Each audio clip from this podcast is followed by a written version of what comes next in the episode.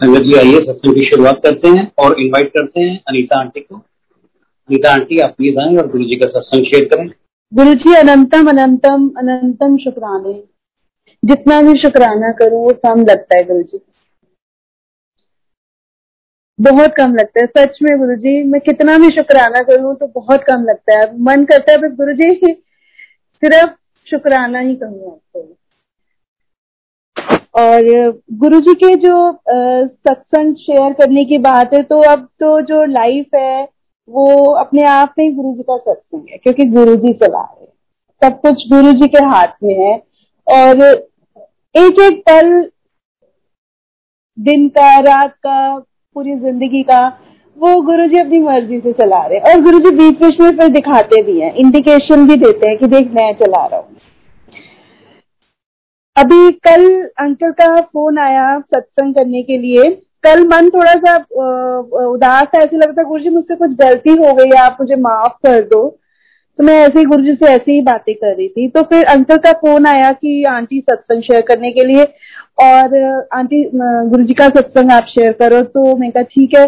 लेकिन मैं थोड़ा सो जाती हूँ, जल्दी सो जाती हूँ, दस बजे सो जाती हूँ। तो मेरा थोड़ा मुझे उस तरह से ना नींद आने लग जाती है और मेरा उतना मैं एक्टिव नहीं रह पाती हूँ। और माइंड इतना एक्टिव नहीं रह पाता उस टाइम पे। तो कल यही हुआ कि साढ़े दस बजे सत्संग शेयर करना था बट वो धीरे धीरे मुझे नींद भी आ रही थी और मुझे याद भी नहीं आ रहा था कि मुझे समझ नहीं आ रहा था कि मैं क्या बोलूँगी। और देखो, कल गुरु जी ने कहा, चल तो कल करिए तुझे नींद आ रही है। और आज गुरु जी ने दस बजे ही कराना था। और आज मुझे नींद भी नहीं आ रही है, क्योंकि गुरु जी ने मुझे लगता है आज ही सत्संग शेयर कराना था। थैंक यू गुरु जी जय गुरु जी गुरु जी के जाने के बाद कुछ टाइम के बाद मैं ऐसे एक दिन गई, जब गुरु जी के यहाँ गई तो गुरु जी के जो स्वरूप है काले चोले वाला बड़े मंदिर में उसमें गुरु जी के फोर हेड पे रा, राइट हैंड साइड पे मुझे बहुत बड़ा गुरु जी ने बॉल की साइज़ का एक स्पॉट दिखाया ब्लैक स्पॉट और मैंने बड़ा आँखें मल मल के देखा। मुझे लगा शायद मुझे वहम हो रहा है कोई बात मतलब शायद मुझे गलती लग रही है लेकिन मैं बहुत बार देखा बहुत बार आँखें बंद करके खोल के हर तरह से देखा मैंने। तो वो गुरुजी ने वो स्पॉट मुझे, गुरुजी के फोर हेड पे राइट हैंड साइड पे गुरुजी ने मुझे दिखाया ब्लैक डॉट बहुत बड़ा। तो ये गुरुजी जानते हैं कि वो क्या था। फिर उसके कुछ टाइम के बाद फिर गुरुजी ने मुझे दिखाया, गुरुजी के मंदिर में, कि वो डॉट बड़ा छोटा सा हो गया है। तो ये गुरुजी जानते हैं कि वो क्या चीज़ थी, मुझे नहीं पता। तो गुरुजी ने जो मेरे घर में सबसे पहला सत्संग हुआ, वो 11 जून को हुआ। और वो जो 11 जून की डेट थी वो गुरुजी ने डिसाइड करवाई थी मेरी एक कुलीग थी। आ, वो गुरुजी की जाना शुरू हुई थी। नया ने तो मुझे हमेशा बोलती थी कि तू मेरी गुरु बहन है तो तू ना मैं गुरुजी का सत्संग कराना चाहती हूँ तो तू कराएगी। मैंने कहा नहीं मुझे मैं नहीं करा सकती वो गुरुजी ही कराते हैं। लेकिन वो बार बार कहती थी।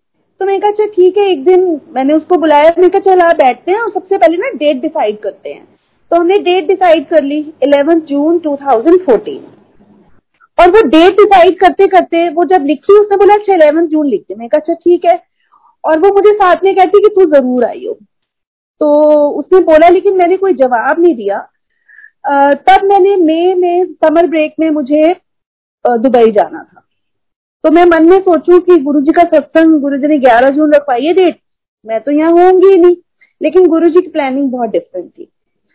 तो मेरा वीज़ा लग के आ चुका था, लेकिन मैंने खोल के देखा नहीं था। तो ऐसे ही सडनली कुछ दिन पहले मैंने वीज़ा खोल के जब देखा, फ़ोन में देखा तो उसमें मेरे नाम की स्पेलिंग ही गलत थी। तो मतलब मेरा दुबई जाने का कोई प्रोग्राम गुरुजी ने नहीं बनाया हुआ था, जो भी था वो कैंसिल था।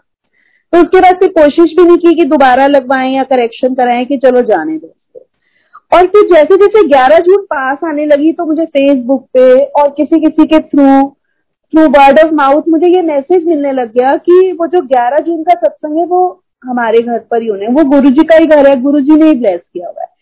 तो इलेवन जून को कोई घर में हमारे अभी क्योंकि घर का रेनोवेशन जस्ट फिनिश हुआ था और कोई तैयारी नहीं थी, कुछ नहीं, कोई घर में फर्नीचर नहीं था, कोई सामान नहीं था मैंने एक चेयर भी नहीं थी कि जहाँ पे हम गुरु जी को बिठाते तो बस एक योगा मैट थी और, एक गुरु जी का स्वरूप था।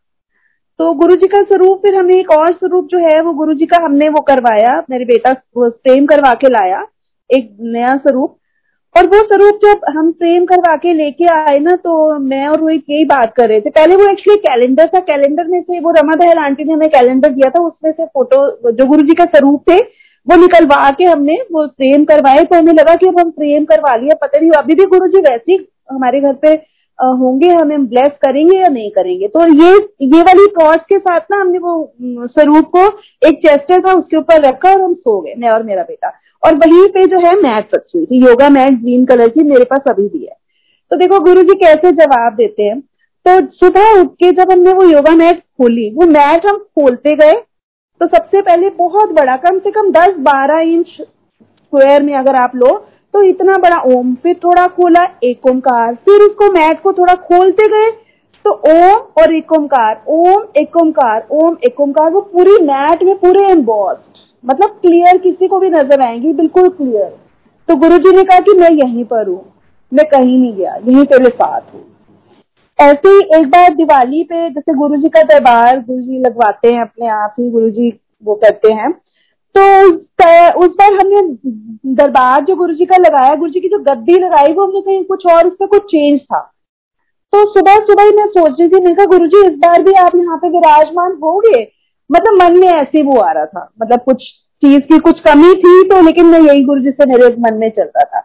और मैं आ, अपनी किचन में ना मैं बटर बना रही थी। जैसे वो मलाई इकट्ठी करके और बटर बनाते हैं तो मिक्सी के अंदर वो बटर बनाते बनाते मैं ये सोच रही थी।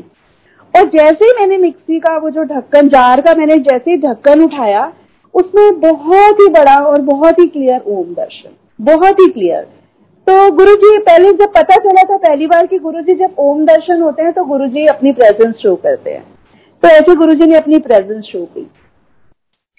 उसके बाद ऐसे ही एक बार रोहित को, मेरे छोटे बेटे को जो है, डेंगी हो गया।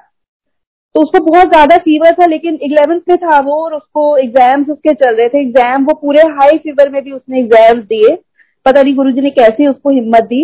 और फिर जब डॉक्टर के लेके गए तो डॉक्टर ने डेंगी का टेस्ट लिख के दिया। और जब टेस्ट लिख के दिया, शाम को टेस्ट की रिपोर्ट आई तो वो रिपोर्ट पॉजिटिव थी कि उसको डेंगी था। मेरा बड़ा बेटा घर पे नहीं था तो एकदम से बड़े हम घबरा गए। तो मैंने फैमिली में ही फ़ोन किया। अपनी जेठानी के सन इन लॉ को और उसकी, उनकी डॉटर को फ़ोन किया तो वो इमीडिएटली आ गए। और वो आए और बोले, चलो चाची जी, हम चलते हैं डॉक्टर के पास लेके चलते हैं। और चलने से पहले, जैसे ही उसकी रिपोर्ट आई तो मैंने गुरुजी को बोला, मैंने कहा, गुरुजी, सब कुछ आप ही संभालते हो तो ये भी आप ही देख लेना।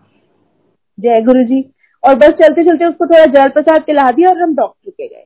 और जब डॉक्टर के पास जाके बैठे हम लोग तो वो डॉक्टर के पास मैं और वो राकेश अंकल थे हम दोनों साथ में थे रोहित था।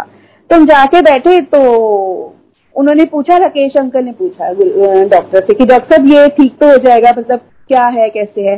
तो बोले ये आ, देखो इनका तो मुझे पता उन्हें मेरी तरफ़ इशारा करके डॉक्टर ने बोला कि इनका तो मुझे पता है कि इनका हंड्रेड परसेंट फेथ है।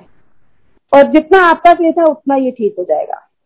तो वो गुरु जी ने वहाँ पे अपनी ऐसे इंडिकेशन अपनी शो की कि हाँ मैं हूँ यहाँ पर और फेथ की ही बात है सारी। और फिर फेथ की जहाँ बात है तो फिर बस से गुरु जी है तो सिर्फ़ गुरु जी है।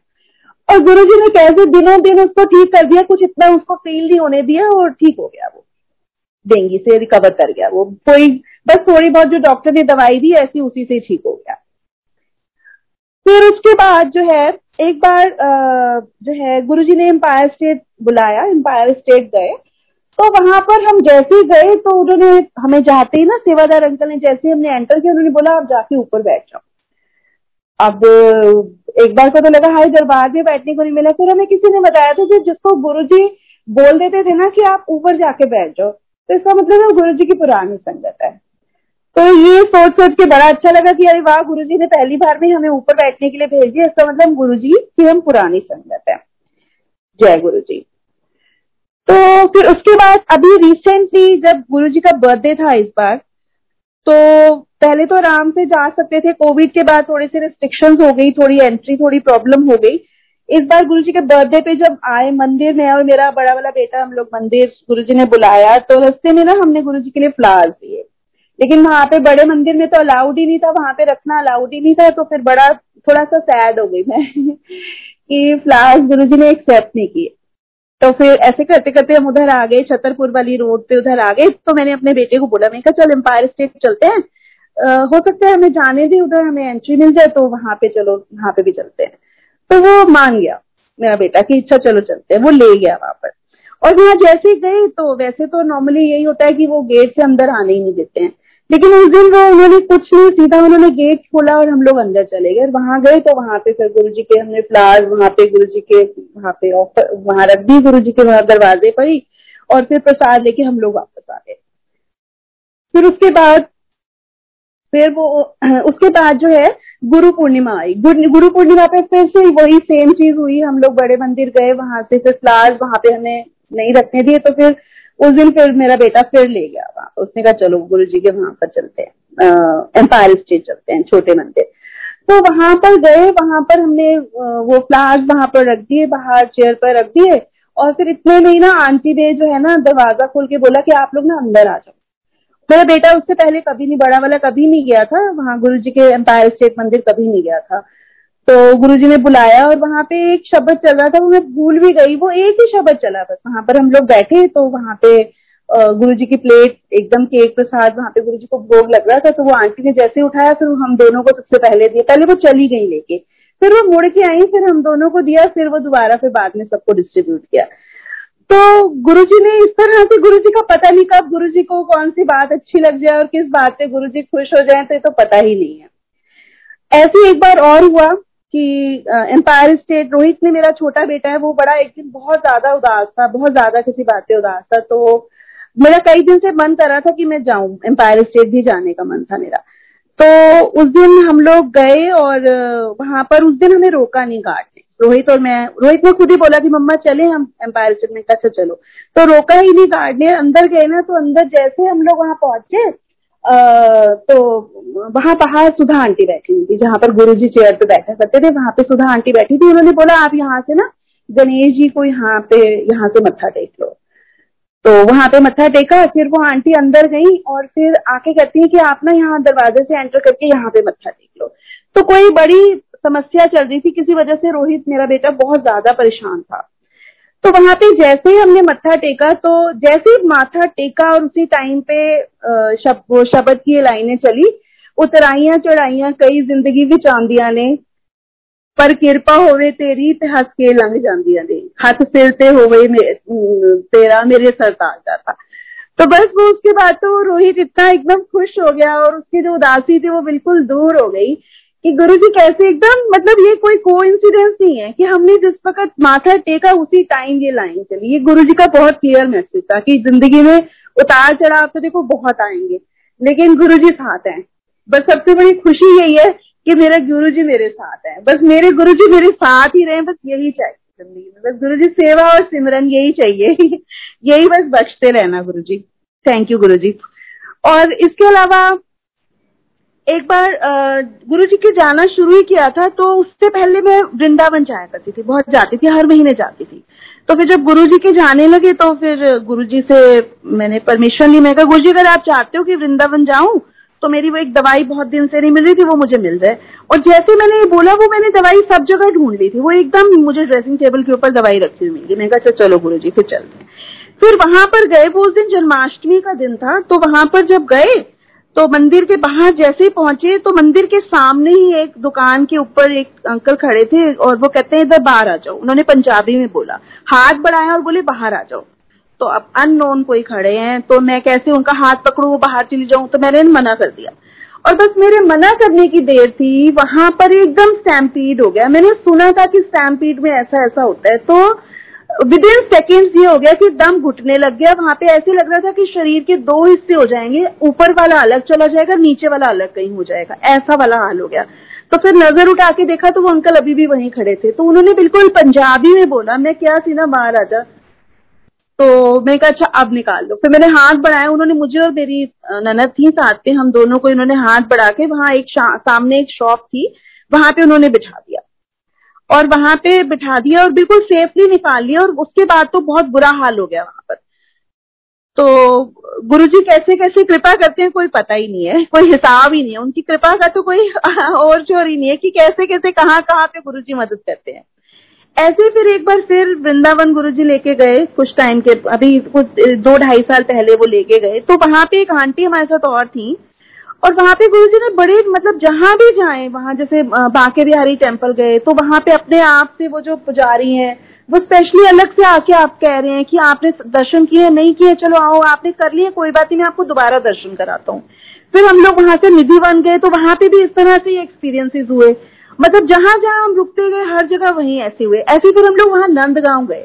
तो नंदगांव के जो वहाँ के जो वो पुजारी थे मेन वो हमें स्पेशली अलग से और भी लोग आए हुए थे वहाँ पे।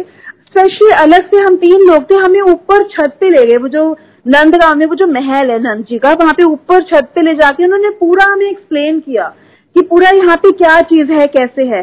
और फिर वो जो एक आंटी गई थी साथ में, वो कहती है ये मैं, वो वही रहती है वृंदावन में। कहती, मैं इतनी बार आई हूँ, बरसाना भी गई हूँ, मैं नंदगांव भी गई हूँ, निधिवन भी मैं बहुत जाती हूँ बाकी बिहारी टेंपल भी जाती हूँ।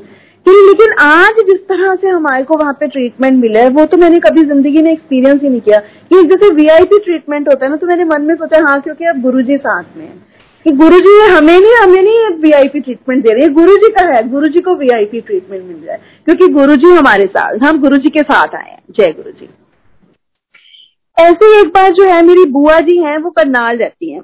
तो वो बहुत, उन्होंने बहुत मुश्किलें देखी उनकी लाइफ बहुत बहुत हार्डशिप वाली लाइफ थी। तो मैं गुरु जी के आके मैं बोलती थी कि गुरु जी मेरी बुआ मेरी बुआ मुझे बहुत प्यार करती थी, बहुत लाड करती थी। इवन जब मैं मतलब सेकंड स्टैंडर्ड में भी स्कूल जाती थी तो वो लंच ब्रेक में मेरे लिए मिल्क भी लेके आती थी कि वो मुझे मिल्क दरवाजे के पीछे छुपा के और मिल्क तक पिलाने के लिए आती थी। तो बहुत बहुत प्यार देती थी मेरी बुआ मुझे। तो मेरे दिल में बहुत था कि गुरुजी, आप उनको भी ब्लेस करो।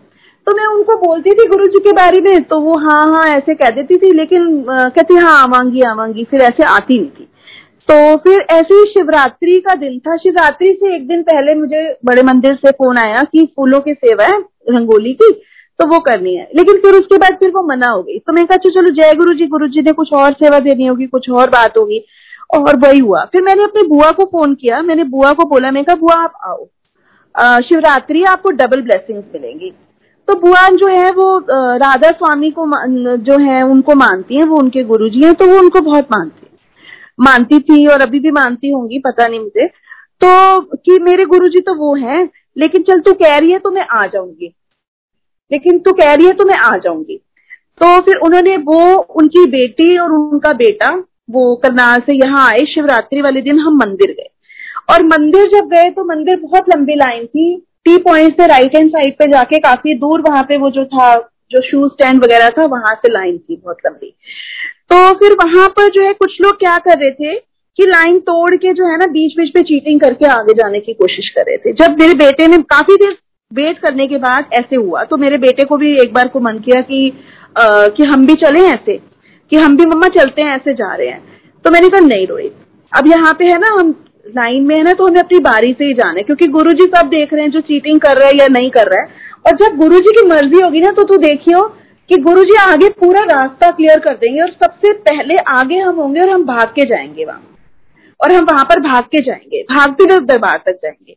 और बस इतनी ही बात बोलने की देर थी कि लाइन इतनी तेज चली, एकदम से ही। आगे से रास्ता बिल्कुल क्लियर और हम लोगों के आगे कोई भी नहीं था, कोई भी नहीं। लिटरली मतलब वहाँ शू स्टैंड से लेके आगे मंदिर में दरबार तक हमारे आगे कोई भी नहीं था। बिल्कुल खाली रास्ता गुरुजी ने कर दिया। और गुरुजी ने ऐसे वहाँ पे दर्शन कराए, बिल्कुल मैजिकल मैजिकल बिल्कुल। और ऐसे में सर बहुत बार होता है कि जब घर से जब जैसे थर्सडे को पहले जाया करती थी तो जैसे जाती थी तो संगत बोलती थी, कई लोग बोलते थे कि बड़ा रश होता है थर्सडे को तो बहुत भीड़ होती है, कैसे जाती है तू, कैसे जाएँगे? लेकिन गुरु जी के पास मैंने ये एक्सपीरियंस किया कि अगर हम घर से जा रहे हैं और हम बस ये सोच के जाएँ कि बस गुरु जी के पास जाना है गुरु जी के पास जाके बैठना है गुरु जी के दर्शन करने हैं, और गुरु जी के चरणों में बैठना है। आपको ना तो कोई भीड़ मिलेगी, ना कोई आपका रास्ता रुकेगा, ना आपको कहीं इंतज़ार करना पड़ेगा। और वो ऐसे वाली एक्सपीरियंसेस गुरु जी इतनी बार कराते हैं कि लगता है गुरु जी बस थैंक यू थैंक यू ही बोला जाता है और कुछ बस बोलने को मन नहीं करता, लगता है गुरु जी बस क्या ही बोलो कमाल हो गुरु जी आप, आपके जैसा कोई भी नहीं है, कोई भी नहीं है। ऐसे ही एक बार जो है, मेरी मदर जो है बहुत बीमार हुई। जब भी पहले भी जब उनकी तबीयत ज़्यादा खराब हो जाती थी, वो खाना वाना भी छोड़ देती थी, बिल्कुल। तो फिर मैं उनको उधर, मैं, मेरा बेटा छोटा वाला और मैं ये सोचती थी कि चलो उनको ना यहाँ ले आते हैं गुरु जी का लंगर प्रसाद करेंगी तो ठीक हो जाएँगे, और हो भी जाती थी, बिल्कुल ठीक हो जाती थी। कि जो बिल्कुल पानी भी नहीं पी रहा, खाना भी नहीं खा रहा और वो गुरु जी का प्रसाद खाने के बाद वो फिर उनको धीरे धीरे ठीक हो जाती थी। लेकिन ना वो गुरु जी को मानती नहीं थी शुरू में। जैसे हमने उनको सत्संग में ले जाना, ज़बरदस्ती करके फिर उनसे क्योंकि खाया नहीं जाता था तो वो बहुत इरीटेट हो जाती थी। और, वो क्या बोलती थी एक दिन तो वो रो पड़ी। कहती है, तू मुझे ज़बरदस्ती करती है, तू मेरी इंसल्ट करती है, वहाँ संगत के बीच में मेरे से खाया नहीं जाता, तू मुझे ज़बरदस्ती समोसा खिलाती है। अब जब उन्होंने बोला ना समोसा तो मैं और मेरा बेटा एक दूसरे की शक्ल देखे और हमें ना बड़ा गुस्सा चढ़ा।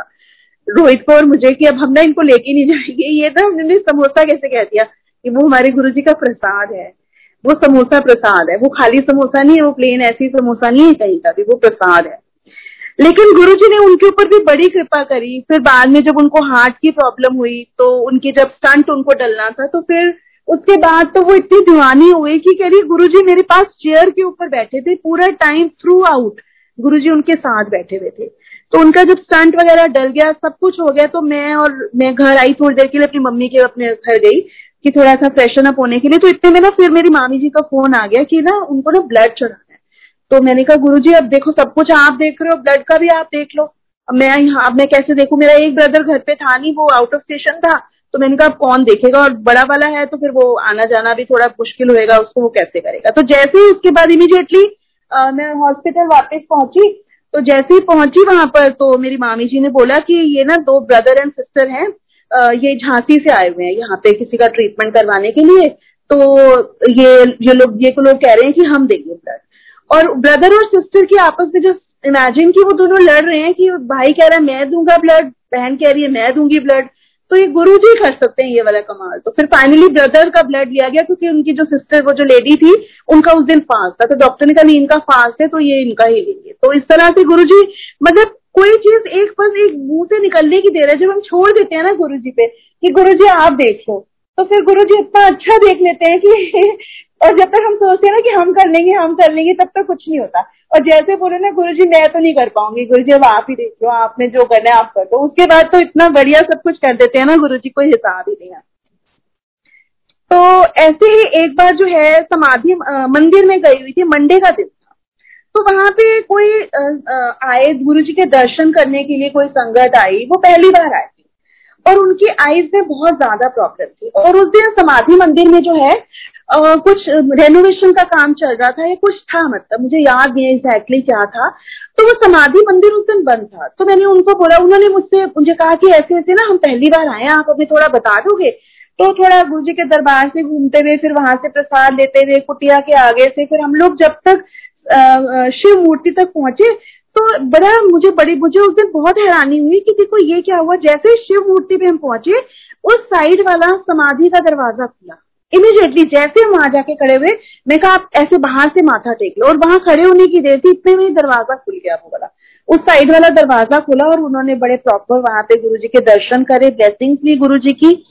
और, फिर ऐसे ही एक बार जो है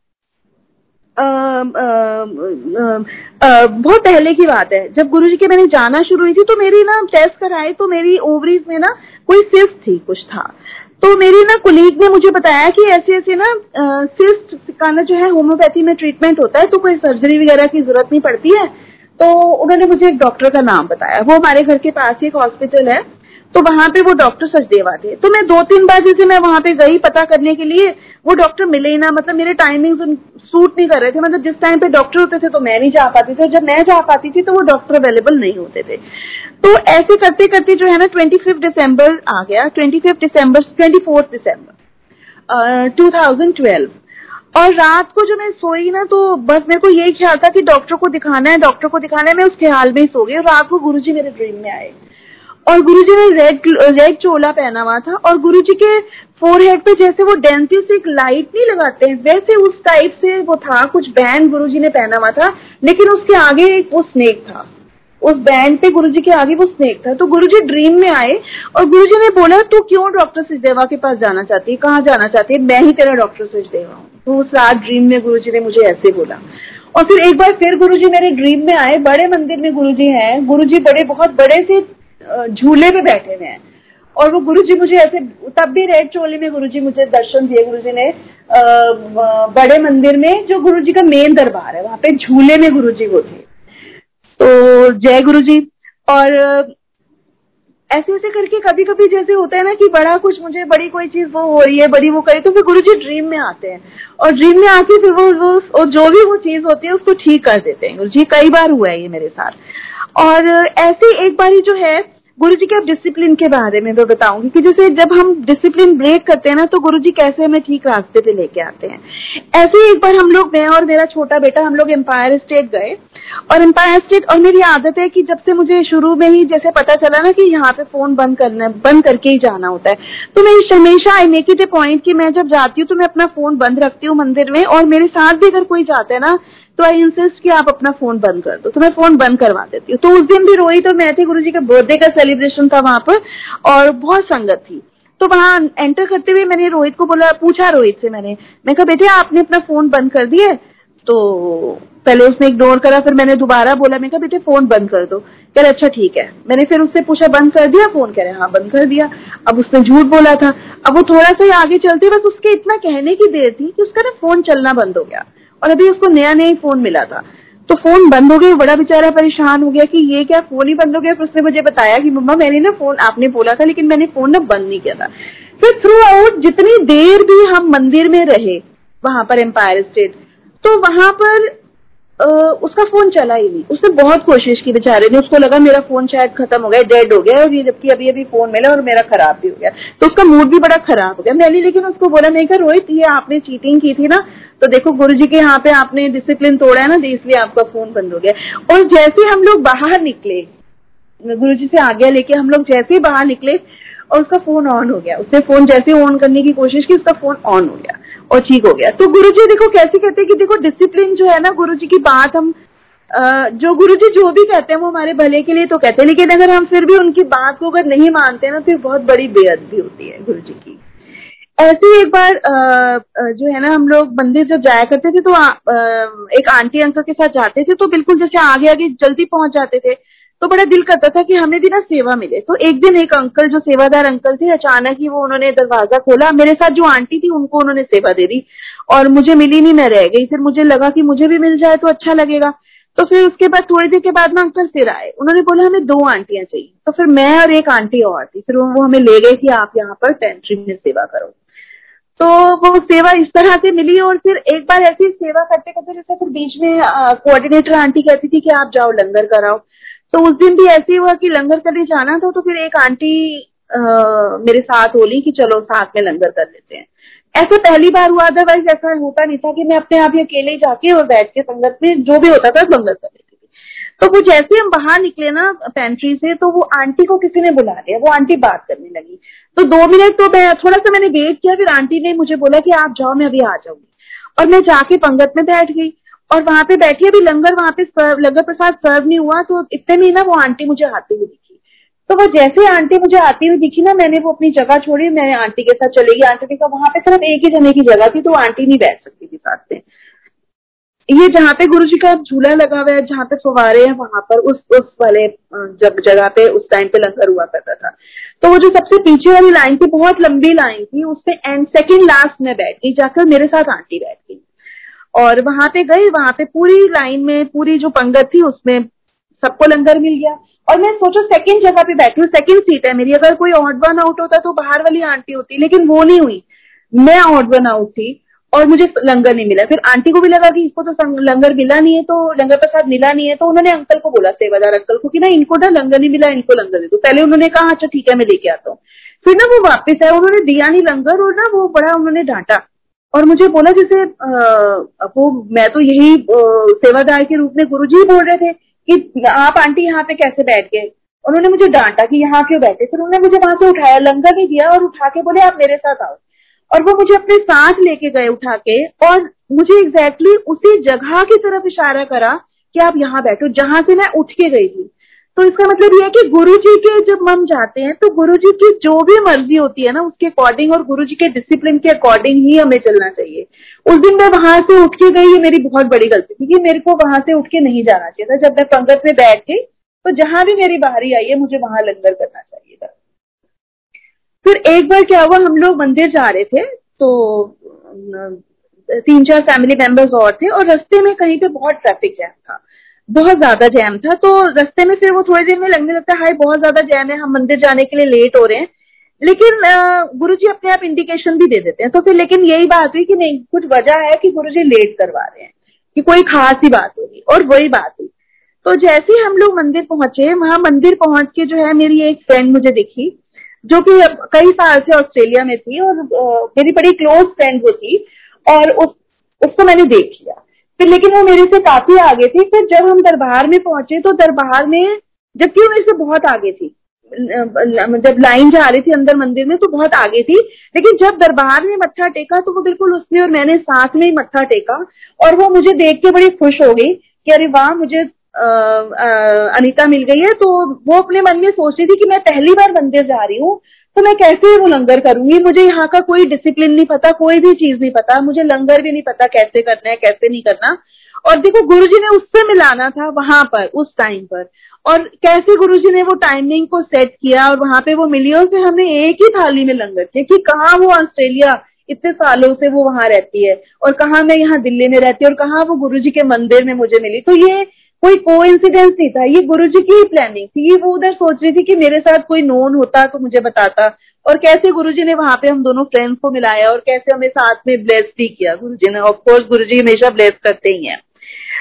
उसके अलावा एक बार जो है मैं गई तिरुपति टेंपल एक मंदिर यहाँ पर कनॉट प्लेस में गई। तो वहाँ पे जब मैं गई तो वहाँ पर भी बहुत ही बड़ा डिफरेंट एक्सपीरियंस हुआ। वहाँ पे, वहाँ के जो पुजारी थे उन्होंने मुझे बिठा के कम से कम एक घंटा जो उन्होंने मुझे बताया तिरुपति बालाजी के बारे में, वो ऐसे लग रहा था कि वो गुरु जी के बारे में ही बता रहे हैं।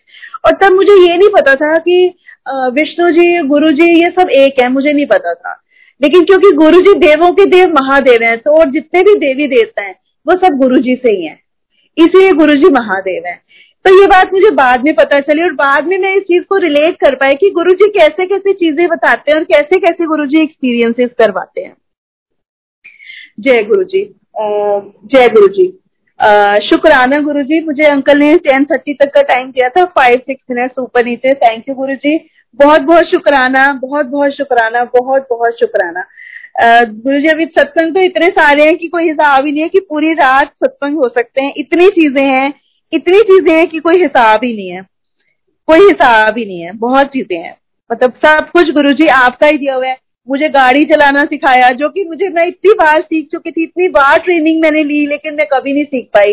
लेकिन फाइनली जब गुरुजी जब गुरुजी सिखाते हैं तो वो कुछ देर नहीं लगती है उसमें। और गुरुजी ने जब सिखाई तो फिर आ गई मुझे चलानी। इसके अलावा मुझे कंप्यूटर्स मैं मैं बहुत पीछे थी, बहुत ज़्यादा पीछे थी, जो कि मुझे बहुत ज़्यादा लगता था। और अब पिछले साल में गुरु जी ने दिनों दिनों के अंदर मुझे कंप्यूटर भी अच्छा खासा चला दिया कि अब मैं इतना वाला कॉन्फिडेंस गुरु जी ने ला दिया कि अब अब अगर कोई मेरे जैसी उस स्टेज में होता है तो उसमें ये होता है कि मुझे लगता है कि गुरु जी मैं इसको सिखा सकती हूँ, मैं इसको हेल्प कर सकती हूँ। और मुझे बिल्कुल ये रहता है कि जैसे मेरी हैंड होल्डिंग गुरु जी ने की है तो गुरु जी मुझे ब्लेस करें कि मैं भी दूसरों की हैंड होल्डिंग करूँ और दूसरों को हेल्प कर सकूँ। और गुरु जी का एक और अभी बस अंकल दो मिनट और लूँगी। मेरे अभी ब्रदर की हरनिया की सर्जरी हुई है तो हर्निया उसको हो गया था, बहुत सालों से था वो, लेकिन सर्जरी नहीं कराता था। बीच में कोविड आ गया, फिर ऐसे करते करते बहुत डिले हो गया।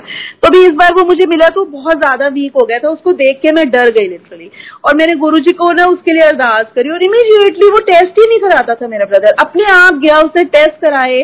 और सब उसको अपॉइंटमेंट वगैरह अगले ही दिन की गुरुजी ने दिला दी कोविड जो कोविड कोविशील्ड भी उसकी सेकेंड डोज दी थी, वो लगवाई इमीडिएटली उसके टेस्ट कराए इमीडिएटली उसको डेट मिल गई अगले दिन की। उसके टेस्ट ठीक आए तो इमीडिएटली उससे अगले दिन उसकी सर्जरी भी हो गई और गुरुजी की कृपा से वो गुरुजी उसको घर ले आए हैं ठीक ठाक करा के एंड ही इज़ रिकवरिंग और गुरुजी का बहुत बहुत शुक्राना। और बस एक और एक और मैं इसमें शेयर करना चाहूँगी अपना एक्सपीरियंस कि ऐसे एक बार गुरुजी के मंदिर गई तो उस दिन गुरुजी, जैसे गुरुजी ने ही थॉट दी समोसा प्रसाद के बारे में, आप बहुत टाइम से ये हो गया था कि समोसा प्रसाद की जगह कुछ और ही प्रसाद मंडे को भी मिलता था। तो गुरुजी ने जैसे मुझे थॉट दी कि समोसा प्रसाद आ जाओगे तो मैंने कहा, गुरुजी, अगर मुझे आज दो समोसा प्रसाद मिले तो कुछ कुछ बात थी इस तरह से मतलब कुछ सोच रही थी, मुझे एग्जैक्टली exactly याद भी नहीं है। तो जब हम पंगत में गए तो एक समोसा प्रसाद मिला, चाय प्रसाद मिला तो फिर मैं कहा, चलो, जय गुरु जी की गुरु जी की, जय गुरु जी यही मर्ज़ी है गुरु जी की। लेकिन जब मैं वहाँ से बाहर निकली बाहर निकल के जो एक ट्री है, जहाँ पे वो वेटिंग एरिया है, जहाँ पर वेट करते हैं कि कोई अगर आ रहा है तो हम वहाँ पे वेट करते हैं। तो वहाँ पेड़ के नीचे एक समोसा वहाँ पे मुझे गिरा हुआ समोसा प्रसाद मुझे गिरा हुआ मिला, वो थोड़ी सी उसके ऊपर डस्ट भी लगी हुई थी, लेकिन मैंने कहा, नहीं, ये गुरुजी ने मुझे दिया तो मैंने समोसा उठा के जब खाया, उसके ऊपर अच्छी खासी धूल थी, लेकिन मुझे एक बार भी नहीं लगा कि वो धूल में लिपटा हुआ समोसा वो वो धूल वाला कोई टेस्ट नहीं था, कुछ नहीं था कि जैसे बस अभी फ्रेश मुझे वहाँ से समोसा प्रसाद मिला है। तो गुरु जी कैसे कैसे कुछ भी सोच लेते हैं ना, कुछ भी सोच लेते हैं, वो गुरु जी इमीजिएटली पूरा कर देते हैं। अब मतलब लिटरली लगता है कि बस गुरु जी को मैं कुछ भी कुछ भी बोल देती हूँ ना कि गुरु जी ऐसे है, और उसका उसका सोल्यूशन गुरु जी इतनी जल्दी कर देते हैं ना, इतनी जल्दी की कोई हिसाब ही नहीं है, कोई कर नहीं सकता। कि गुरु जी हमारी जो बस ये तो बहुत, बस सबसे बड़ी दौलत ही मेरी गुरु जी है। बस गुरु जी बस मन में यही आ रहा है, आज आज यही आ रहा है दिल में कि गुरु जी तेरा मेरा प्यार कभी ना बदले। बस आपका प्यार सबसे बड़ी दौलत है, सबसे बड़ी दौलत है। कुछ भी हो या ना हो, बस आपका प्यार रहना चाहिए ज़िंदगी में। बस आपसे प्यार मेरा बना ही रहे, बना ही रहे। बढ़ता रहे, रोज दिन रात बढ़ता रहे, प्यार भी बढ़ता रहे और विश्वास भी बढ़ता रहे। शुक्राना कोटि कोटि शुक्राना कोटि कोटि अनंतम अनंतम अनंतम शुक्राना, जितना भी शुक्राना करूँ गुरु जी का मैं। थैंक यू शुक्राना गुरु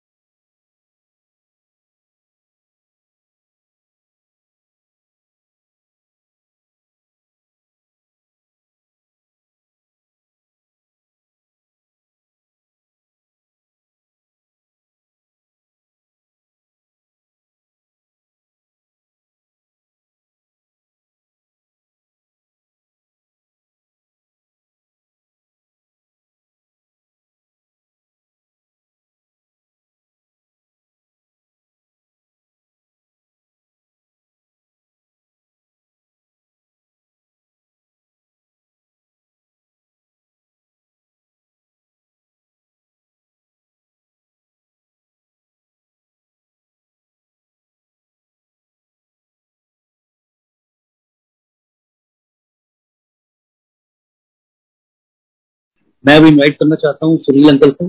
सुनील अंकल, आप प्लीज़ आए और गुरु जी का सत्संग शेयर करें। हाँ जी जय गुरु संगत जी, जय गुरु जी अंकल। गुरु जी का लख लख शुक्राना गुरु जी ने आज मुझे मौका दिया सत्संग शेयर करने के लिए। और अंकल का भी शुक्राना कि आज मैं ऑफ़िस में बैठा था और अंकल का फ़ोन आया कि अंकल आपने सत्संग शेयर करना है। और कंफर्टेबल मैंने कहा, या अंकल, हम कंफर्टेबल एक्चुअली मैं सत्संग करने में संगत जी थोड़ा सा कंफर्टेबल नहीं रहता बिकॉज़ कि मेरे को ना नर्वसनेस बहुत ज़्यादा होता हूँ मैं। बट जब अंकल ने बोला गुरु जी का सत्संग शेयर करना है और आज आपको कितने बजे आना है सत्संग में? मैंने कहा जी अंकल ज़रूर। और सत्संग शेयर करना है और मैं अपना बिल्कुल आऊँगा और सत्संग गुरु जी का शेयर करूँगा। सत्संग अंकल गुरु जी के बहुत सत्संग है।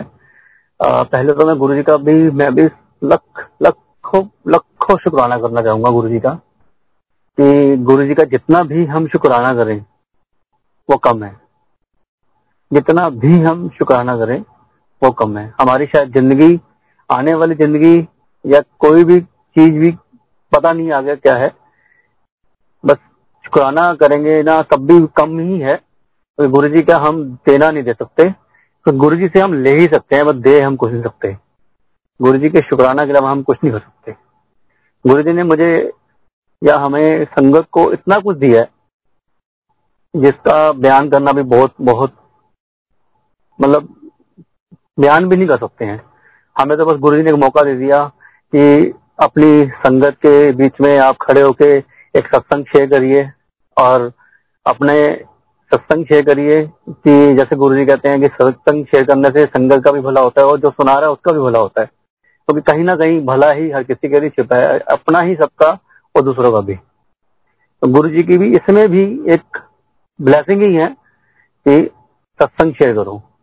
मैं अपना सत्संग जो एक स्टार्ट करूँगा अभी। रिसेंटली जो मेरे को गुरु जी ने एक सत्संग दिया मेरे साथ आ, मेरे को गुरु जी ने जोड़े हुए आज कम से कम नहीं तो अराउंड छह साल हो चुके होंगे फाइव टू सिक्स ईयर अब रिसेंटली मैं सत्संग एक शेयर करता हूँ। अभी संगत जी, मैं स्टार्टिंग करने में मेरे को समझ नहीं आ रहा मैं कैसे स्टार्ट करूँगा? कैसे मैं सत्संग शेयर करूँगा? मैंने गुरु जी के सत्संग बहुत कम शेयर करे हैं, क्योंकि मैं शेयर करने में अनकंफर्ट मतलब मेरे को ना थॉट नहीं मिलता या मेरे को एक लय नहीं मिलती, एक एक चीज़ नहीं फीलिंग मिलती कि मैं गुरु जी का सत्संग शेयर करने की इतनी इच्छाएँ होती हैं बट कभी कभी क्या होता है, मैं नर्वस बहुत हो जाता हूँ। अभी जैसे रिसेंटली मेरा थोड़ी माफ़ी चाहूँगा संगत जी अगर सत्संग शेयर करने में कोई मेरे से गलती होगी हो या कोई भी ऐसी को लगा हो कि मैं बोलने में अनकंफर्टेबल हूँ तो मैं माफ़ी चाहता हूँ गुरु जी से और संगत जी से। संगत जी अभी आ, कुछ टाइम से पता है सबको लॉकडाउन चल रहे हैं। लास्ट ईयर भी हुआ इस, इस साल भी लॉकडाउन हुआ। बट लास्ट ईयर से इस साल लॉकडाउन नहीं इतना ज़्यादा। इफ़ेक्ट किया और लास्ट मंथ मैं एक सेल्स पर्सन में हूँ और बैंकिंग लाइन के अंदर हूँ। मेरे को गुरु जी ने ब्लेस किया। लास्ट मंथ मैंने अपना एक अच्छा बिज़नेस किया और मैं एक कॉन्टेक्ट से, मेरा, वो मैं जीता हूँ जी। और जिसके जितने पे मेरे को माता का, वैष्णो माता का ट्रिप मिलना था और हमारा काफ़ी टाइम से प्रोग्राम बना हुआ था कि हमने अपनी बेटी को माता पे लेके जाना है और मत्था टिकाना है। हम काफ़ी टाइम से सोच रहे थे। तो गुरु जी ने ये मेहर की ब्लेसिंग दी। वो एक मतलब ट्रिप कॉन्टेक्ट जीता हूँ, उसको हम कहीं भी कन्वर्ट कर सकते हैं। तो हमने और मेरी आंटी ने मिलकर डिसाइड किया कि हम माता पे चलेंगे। बहुत टाइम से हमारा था भी और गुरुजी ने आज एक ब्लेसिंग दी है तो हम माता पे चलेंगे। लास्ट मंथ बनना था, किसी कारणवश नहीं बन पाया।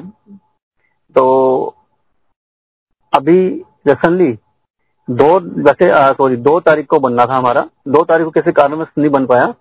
तो नौ तारीख को हमने डिसाइड किया कि हम नौ तारीख को जाएँगे। थर्सडे का नाइट है। थर्सडे नाइट निकलेंगे। फ्राइडे सैटरडे संडे अपना वापस आ जाएँगे और मंडे से अपना work to home work home work चल जाएगा काम अपना। बट कंफ्यूजन बहुत ज़्यादा थी। न्यूज़ देखते हैं। मेरी बेटी अभी छोटी है। और बच्चों का जो तीसरी लहर हम इतनी ज़्यादा सुन रहे हैं। वो बहुत ज़्यादा हमें अनकंफर्टेबल फील कर रही है हर किसी को कि बच्चों के लिए बहुत ज़्यादा है। एवरीडे न्यूज़ लगाते थे, सुनते थे कि एक लहर है, तीसरी लहर बच्चों के लिए है। तो अनकंफर्टेबल मतलब एक ऐसा माहौल बन हुआ था घर पे कि क्या करें। अब गुरु जी की इच्छा से हमारे अंदर इतनी ज़्यादा इस टाइम हो रही थी, हम काफ़ी टाइम से घूमने भी नहीं कहीं गए। माहौल भी नहीं था लास्ट दो दो साल से। और कुछ ऐसा भी था कि हम नहीं घूमने जा पाते। फिर एकदम डिसाइड हुआ कि नौ तारीख को बनाते हैं बट माइंड में ना एक कंफ्यूजन और एक टेंशन रेगुलर बनी हुई थी कि क्या करें क्या करें। और ये था कि हम निकलेंगे तो फिर इमीडिएटली निकलना भी है। बट गुरु जी के आगे सुबह अपना हमेशा अरदास करके निकलना कि गुरु जी जो आपको सही लगे वही करना। हमें कोई समझ में नहीं है, ना कुछ हमें पता है। एक वीक खत्म हुआ। मंडे के दिन एक अंकल का फ़ोन आया। उनके घर में सत्संग है और शाम का टाइम फ़ोन आता है। है कि अंकल ऐसे ऐसे है, सत्संग है और आपको ना आना है। मैंने कहा, ठीक है अंकल, कब? उन्होंने बोला, नौ तारीख को सत्संग है। तो मेरे एकदम माइंड क्लिक किया कि सत्संग नौ तारीख को है। मैंने कहा हाँ जी। मैंने कहा, ओके अंकल, मैं पहुंचूँगा। बट मैंने ये भी कह दिया, साथ में मैंने ये बोल भी दिया कि मैं, अंकल, मेरा का एक छोटा सा और है कि शायद हमने माता पे जाना है तो शायद हम माता पे जा सकते हैं तो अगर मैं नहीं आ पाऊँ तो हम, हमारा प्रोग्राम बन रहा है माता का। अब ठीक है अंकल उन्होंने कहा ओके अंकल मैं अपने घर पे आया। उस दिन नाइट में लेट हो गया था। मैंने अगले दिन मॉर्निंग में अपनी आंटी से बात करी। गुरु जी आगे माथा टेका। अपनी आंटी को सारा बताया। मैंने कहा, ऐसे ऐसे है, क्या करना है? आंटी ने एंड मैं मतलब उसी टाइम ही एकदम डिसाइड किया, नहीं, हमने कहीं नहीं जाना। गुरु जी की मर्ज़ी है। तुमने अभी कहीं नहीं जाना। अभी तुम सत्संग करो, बस। स्टॉप हो गया। हमारा वो चैप्टर क्लोज हो गया। मैं सीधा अपने ऑफ़िस में आया। शाम को मैंने अंकल को फ़ोन किया। मैंने अंकल से बोला कि अंकल मेरे को बता दो कहाँ पे है और कब पहुँचना है, क्या है? और मैं आ रहा हूँ। अंकल फाइनल नहीं मेरा मेरे को अंदर से एकदम वो लगा कि मैंने अंकल को बोला है कि क्या है, क्या नहीं। मैंने अंकल को फ़ोन करा और एक चीज़ पूछने के लिए भी जस्ट लाइक सेवा कुछ हो तो मैंने पूछने के लिए भी फ़ोन करा। तो ये गुरु जी की एक मेहर थी। मेरे को मतलब गुरु जी ने ऐसा मतलब क्लियर कर दिया कि हाँ कि कहाँ हम वो हम सोच रहे थे और कहाँ हमारे को गुरु जी ने एक मेहर करी, एक काफ़ी टाइम से सत्संग में नहीं गए। गुरु जी ने कैसी मेहर करी, क्योंकि गुरु जी के दर पे जाना का मतलब होता है कहीं सब जगह पहुँच गए। अगर आप गुरु जी के दर पे आ गए तो आप सब जगह पहुँच गए। पर फिर भी एक लगा रहता है कि हाँ कहीं जाना है, कहीं है। ये गुरु जी का एक मेरे को बहुत कृपा, एक मेहर लगी। वो एक्चुअली में माइंड में नेगेटिव थॉट इसलिए भी आ रहे थे क्योंकि मेरी बेटी की अभी ना, छोटी बेटी है क्लासेस चल रही है ऑनलाइन और उस ऑनलाइन क्लासेस के अंदर एक बच्चे का हमें नेगेटिव थॉट सुनने को मिला कि बच्चे की तबीयत बहुत ज़्यादा खराब है और उसको कोरोना पॉजिटिव पाया गया और वो एडमिट हो गया आईसीयू में भी चला गया। तो हमारा माइंड इसलिए भी बहुत ज़्यादा डिस्टर्ब था। कहीं ना कहीं ऐसे लग रहा था कि क्या करें, क्या ना करें। जैसे फिर गुरु जी देखिए कैसे गुरु जी अपना मैसेज देते हैं गुरु जी कैसे उस चीज़ को अपने एक मतलब मैसेज से बाहर निकालते हैं कि तुमने कहीं नहीं आना। क्लियर कर देते हैं कि हाँ भाई ऐसे नहीं ऐसे करना है आपने। सिंपल ये गुरु जी की मेहर है। गुरु जी का बहुत बहुत शुक्राना। गुरु जी का हर वेले शुक्राना हर समय शुक्राना। ऐसे ही सत्संग एक और है। वो तो कुछ टाइम हो गया। आ, मेरी दीदी का सत्संग है। मेरी छोटी सिस्टर है। आ, वो सत्संग है गुरु जी का। कुछ कहते हैं ना कि दुनिया में जो आया है, उसे जाना भी है। ये फैक्ट है। मैं कैसे शेयर करूँ वो सत्संग मुझे समझ में नहीं आ रहा, पर गुरु जी का में जो है कि वो सत्संग गुरु जी का सत्संग है तो शेयर होना चाहिए। चाहे वो किस तरह का भी है। मेरे लिए वो सत्संग है गुरु जी का। आज मेरी दीदी दुनिया में नहीं है, छोटी सिस्टर मेरी नहीं है। वो गुरु जी के पास जा चुकी हैं। और वो सत्संग कहते हैं कि लास्ट ईयर में अपना जैसे मेरी दीदी की ना तबीयत बहुत ज़्यादा खराब चल रही थी। बट नॉर्मल में मैं चल फिर रहे थे, सब कुछ था। कभी इतना माइंड में नहीं आया कि हाँ इतनी भी तबीयत खराब हो सकती है इंटरनली इतनी ज़्यादा दिक्कत हो सकती है। और मेरी सिस्टर का प्रोग्राम बन रहा था मेरे पास यहाँ पे आने का कि हम टिक्के पे आएँगे, दिवाली करके टिक्के पे हम आएँगे। बट किसी कारणवश जब पता चला कि वो नहीं आ पा रहे हैं, क्योंकि उनकी तबीयत खराब है, और वो हॉस्पिटल में एडमिट हो गए हैं। तो मेरे को बहुत ज़्यादा आश्चर्य लगा। मैं ठीक है, वो नॉर्मल एकदम बात बात हुई, सब कुछ हुआ कि नॉर्मल है जीआई से बात हुई कि नॉर्मल है, कोई दिक्कत नहीं है ओके है। ठीक है। मैंने थोड़ा दिन, हफ़्ता, दस दिन हमारी फ़ोन पे रेगुलर ही बात होती रही। मेरी एक बड़ी सिस्टर है, मेरी उससे बात हुई। तो फिर आफ्टर मेरे को एकदम यह लगा कि नहीं, जाना चाहिए मिलने के लिए। मेरे को ऐसा लगा कि जैसे गलत हो रहा है, क्यों नहीं जा रहा मैं मिलने के लिए? तो फिर मैं और हम अपनी फैमिली के साथ गए मिलने के लिए और संगत जी देखिए गुरु जी कितना ब्लेस करते हैं। अपनी संगत को अपनी आ, हर किसी को ब्लेस करते हैं। गुरु जी का नाम लेके मैं हमेशा दीदी के लिए ब्लेसिंग लेता था। और मेरी दीदी गुरु से नहीं जुड़ी हुई थी। पर दीदी को मैं जब भी बात करता था मैं दीदी से अपनी एक्चुअली में मेरी छोटी सिस्टर की लाइफ में थोड़ी सी प्रॉब्लम रही फैमिली प्रॉब्लम जीआईजी को लेके। तो मैं जब भी छोटी सिस्टर से बात करता था तो मैं अपनी छोटी सिस्टर को हमेशा कहता था कि गुरु जी के ऊपर छोड़ दो गुरु जी से जुड़ जा गुरु जी से जुड़ जा, और गुरु जी के ऊपर छोड़ दे। अब टेंशन लेना बंद कर दे। टेंशन लेना बंद कर दे, सब कुछ गुरु जी के ऊपर छोड़ दे।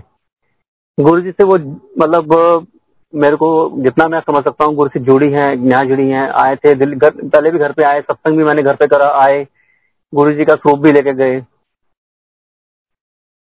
तो मैं एक दिन जाने से पहले टिक्का जिस, दिन हाँ जिस दिन टिक्का था उस दिन तो हमारा कोई उस दिन हम गुरु जी के पास मंदिर में गए।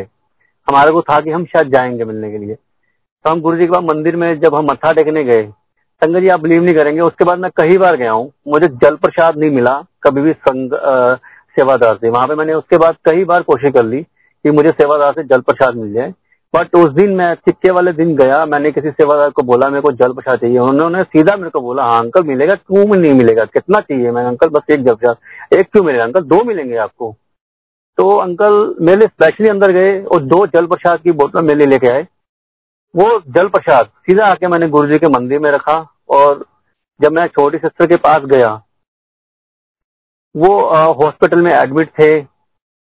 हॉस्पिटल से उन्होंने पटियाला जाना, कैसे गुरुजी ने क्या एक वो बनाया थिंकिंग क्या एक तरीका बनाया कि दीदी का बड़ा मन किया कि मैं घर पे आऊँ, थोड़ी देर के लिए। क्योंकि तो मेरी दीदी का घर हॉस्पिटल में ज़्यादा डिस्टेंस नहीं है, सेवा में रहते हैं वो, हरियाणा में। उसके बाद, दीदी मेरे घर पे आए, उसी टाइम हम भी घर पहुँचे। मैंने जाते ही इमीडिएटली मतलब सबसे पहले मेरा काम वो था, मैंने दीदी को जाके अपने जल प्रसाद दिया गुरु जी का। और दीदी को जल प्रसाद वहाँ पे, उनके बेटे को पकड़ा दिया कि डेली दीदी को सुबह शाम आप जल प्रसाद देना सब ठीक करेंगे गुरु जी और गुरु जी को मंत्र जाप और अपना दीदी को हॉस्पिटल में, उसके बाद आधे पौने घंटे के बाद ही दीदी ने हॉस्पिटल भी जाना था। थोड़ी देर के लिए घर आए थे। हम घर पे थे, दीदी फिर हॉस्पिटल गए, हम दीदी को वहाँ पे छोड़ के आए, हम वापिस आए। मैंने नेक्स्ट डे आना था, मेरा बिल्कुल मन नहीं गया। मैं दो दिन फिर वहीं रुका, अपने सिस्टर के पास। आफ्टर टू डेज़ के बाद एक बॉडी के अंदर ना एक वो होती है, क्या कहते हैं? क्या होती है, जो पूरा ट्रांजेक्शन कुछ होता है, जो जिससे बहुत ज़्यादा पेन होती है। मेरे को भाई याद भी नहीं आ रहा वो क्या होता है। वो रेगुलर हो रही थी मेरी छोटी सिस्टर की। वो मुझे वहाँ पे जाने के बाद मालूम चला। जिस दिन जल प्रसाद दिया वन डे हुआ था वन डे के बाद सेकेंड डे डॉक्टर ने मना कर दिया कि नहीं, अब नहीं होगा, अभी रिकवरी में है। यूरिन बिल्कुल पास नहीं हो रहा था दीदी का। उसकी वजह से कुछ जो होता है, वो हो रहा था, और डेली हो रहा था वो। एक दिन छोड़ के या डेली हो रहा था। आफ्टर डेट मंडे के बाद ऐसे कुछ हुआ कि फिर दीदी का वो बंद हो गया, और आफ्टर वन डे मैं दीदी से इजाज़त लेके आ गया वापिस। जैसे ही मैं दिल्ली पहुँचा, उसके नेक्स्ट डे ही मुझे न्यूज़ मिली दीदी से कि मेरे को डॉक्टर ने छुट्टी कर दी है, कि अब मैं ठीक हूँ, अब मैं घर जा सकती हूँ, और मैं रिकवरी में हूँ। आप बिलीव नहीं करेंगे, संगत जी गुरु जी ने मेरी सिस्टर को वन मंथ की लाइफ ब्लेस करी है। और वो वन मंथ दीदी के, पूरे के पूरे वन मंथ घर के अंदर गुरु जी के लिए ही निकले हैं। अपना गुरु जी के पास सत्संग टेंड करके अपना सत्संग भी करके गई है दीदी मेरी। दिसंबर का महीना था। अपना सत्संग भी गुरु जी के सत्संग में, दरबार में गुरु जी का सत्संग के आगे सत्संग भी कर गई अपना कि गुरु जी ने मुझे कैसे ब्लेस किया है। और कहते हैं ना कि गुरु जी हर चीज़ का ध्यान रखते हैं। अपने घर में आके मेरी दीदी की छोटी सिस्टर के बेटा और बेटी हैं, सारे घर को कवर करके गई। मतलब ओपन जैसे हरियाणा में घर बने होते हैं फ्रंट से बैक से ओपन होता है।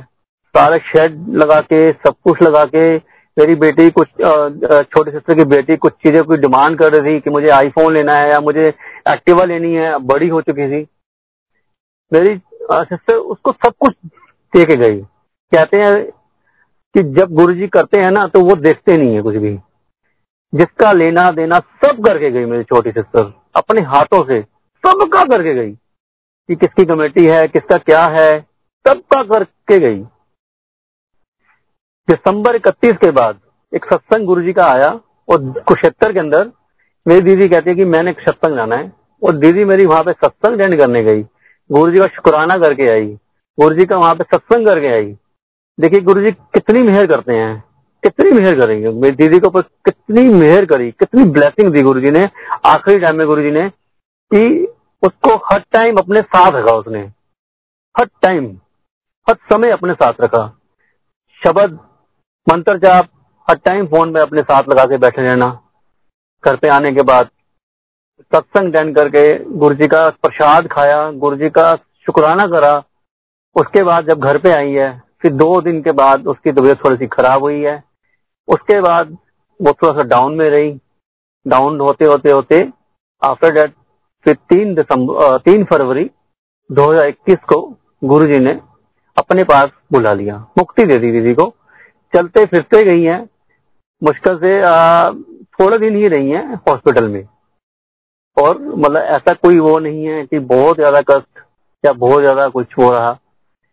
कष्ट जो बहुत ज़्यादा आना था, जिस तरीके से डॉक्टर ने बताया कि कुछ भी हो सकता था, वो कष्ट वो कुछ दिनों में गुरुजी ने कन्वर्ट करके थोड़े दिनों का कष्ट में दीदी को मुक्ति दे दी मेरी। और मतलब ये गुरु जी का बहुत बहुत शुक्राना है गुरु जी का। आज मुझे लगा कि गुरु जी का ये शुक्राना करना चाहिए, क्योंकि तो मुक्ति आसानी से मिलना भी ना बहुत ज़रूरी होता है। बहुत ज़्यादा ज़रूरी होता है। ये मैंने फील किया हुआ है। मेरी एक बड़ी मासी है, जो चौदह साल बेड पे पड़ी हुई थी, चौदह साल। फोर्टीन ईयर कम नहीं होता। किसी को मुक्ति थोड़े टाइम में मिल जाना ना, ये गुरु जी की बहुत बड़ी ब्लेसिंग है। कि कई कर्मों को ना कुछ दिनों में काट देना। गुरु जी कर सकते हैं और कोई भी नहीं कर सकता। गुरु जी के इतने शुक्राने हैं, इतने शुक्राने हैं, इतनी ब्लेसिंग है गुरु जी की, जितनी भी की है उतना ही दम है। गुरु जी ने सबको ब्लेस करा है। गुरु जी ने मुझे इतना ब्लेस करा है। मैं कभी ज़िंदगी में नहीं कभी सोच सकता था कि सत्संग भी कुछ होता है। मैं कहीं आना नहीं, मैं अपने घर के पास के मंदिर में कभी नहीं जाता था। मतलब मेरे को मेरे को नहीं पता मैं आज तक भी कि गुरु जी से जुड़ा हूँ या नहीं जुड़ा। पर मुझे इतना नहीं इतना लग रहा है कि यार सत्संग में मैं कभी जाके बैठा हूँ। मेरे को उस टाइम लगता कि मैं कभी सत्संग में जाके बैठा हूँ, मैंने सत्संग सुना है, शब्द वाणी सुनी है। गुरु महाराज जी की ऐसी मेहर, ऐसी कृपा कि आज घर में गाने नहीं चलते। गुरु जी के सत्संग चलते हैं, गुरु जी की शब्द वाणी चलती है। पता नहीं ऐसा गुरु जी ने आनंद दिया है, बस ये गुरु जी ऐसा आनंद हमेशा बनाए रखें। ज़िंदगी भर के लिए बनाए रखें, हर जन्म में बनाए रखे। कहते हैं ना गुरु जी की अब मेरे को वो नहीं है कि मुझे मुक्ति मिले, मुझे अगला जन्म मिलेगा नहीं मिलेगा, बस जब भी मिले ना, बस गुरु जी अपने पास ज़रूर रखें। अपने, हमेशा अपने चरणों में रखें। हर किसी की लाइफ के अंदर अपनी एक स्ट्रगल की लाइफ होती है। मेरी लाइफ बचपन से स्वस्थ स्ट्रगल में रही है। मैं आज एक चीज़ और शेयर करना चाहता हूँ। सत्संग ही है मेरे लिए, वो गुरु जी का भी। बहुत, मेरे लिए बहुत बड़ा सत्संग है। संगत जी मैं तेरह साल की उम्र में शायद मैं करनाल का रहने वाला हूँ मैं भी। मेरी पैदाइश करनाल की है। मेरे फादर सही नहीं थे। मेरे फादर बिल्कुल भी सही नहीं थे। मेरे बैक से मैं बहुत स्ट्रांग फैमिली से था। सारा कुछ खत्म हो चुका था। थर्टीन ईयर की उम्र में, तेरह साल की उम्र में मेरे मामा जी वहाँ जाके मुझे और मेरी मम्मी को ले आए वापिस। कि ये आदमी नहीं सुधरेगा। संगत जी, एक नफरत आप समझते हैं, किसी इंसान से नफरत करना किस हद तक कर सकते हैं? शायद मैं उससे कहीं गुना ज़्यादा नफरत अपने फादर से करता था कि मेरे सामने कभी, मैं कभी ये एक्सपेक्ट करता था कि मेरे सामने कभी ना आए, क्योंकि मैं इसे जान से मार दूँगा। लिटरली मेरे अंदर ये थी। कास्ट एक बायोलॉजी हक है। ये मुझे कुछ टाइम पहले गुरु जी गुरु जी ना हर चीज़ का आंसर देते हैं।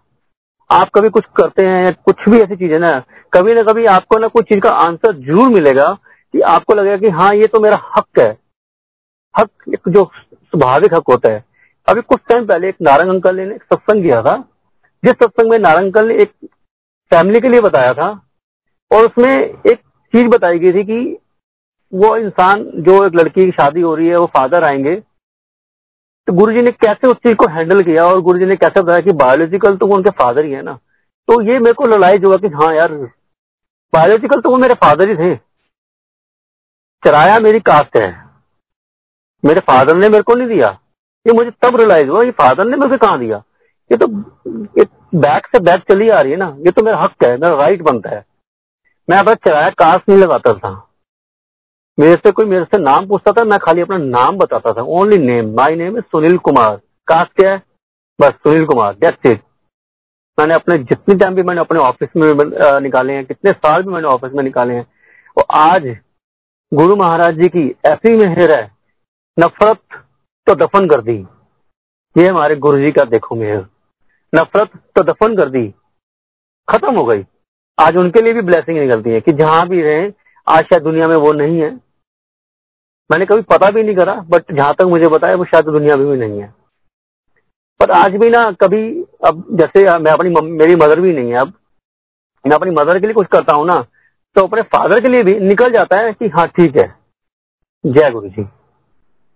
अब आप देखिए संगा जी, जिस इंसान को उस कास्ट से नफरत थी कि मैं कास्ट भी नहीं लगाता था, आज मेरे मेरे ऑफ़िस के अंदर, मेरे ऑफ़िस का जितना भी मेरा सर्कल है बैंकिंग लाइन के अंदर ले लीजिए जितने भी मेरे बैंक्स हैं बैंक में सर्कल में जितने भी मैनेजर हैं सब मुझे चराया के नाम से बुलाते हैं। मुझे नाम से कोई नहीं बुलाता। सब मुझे चराया जी करके बुलाते हैं।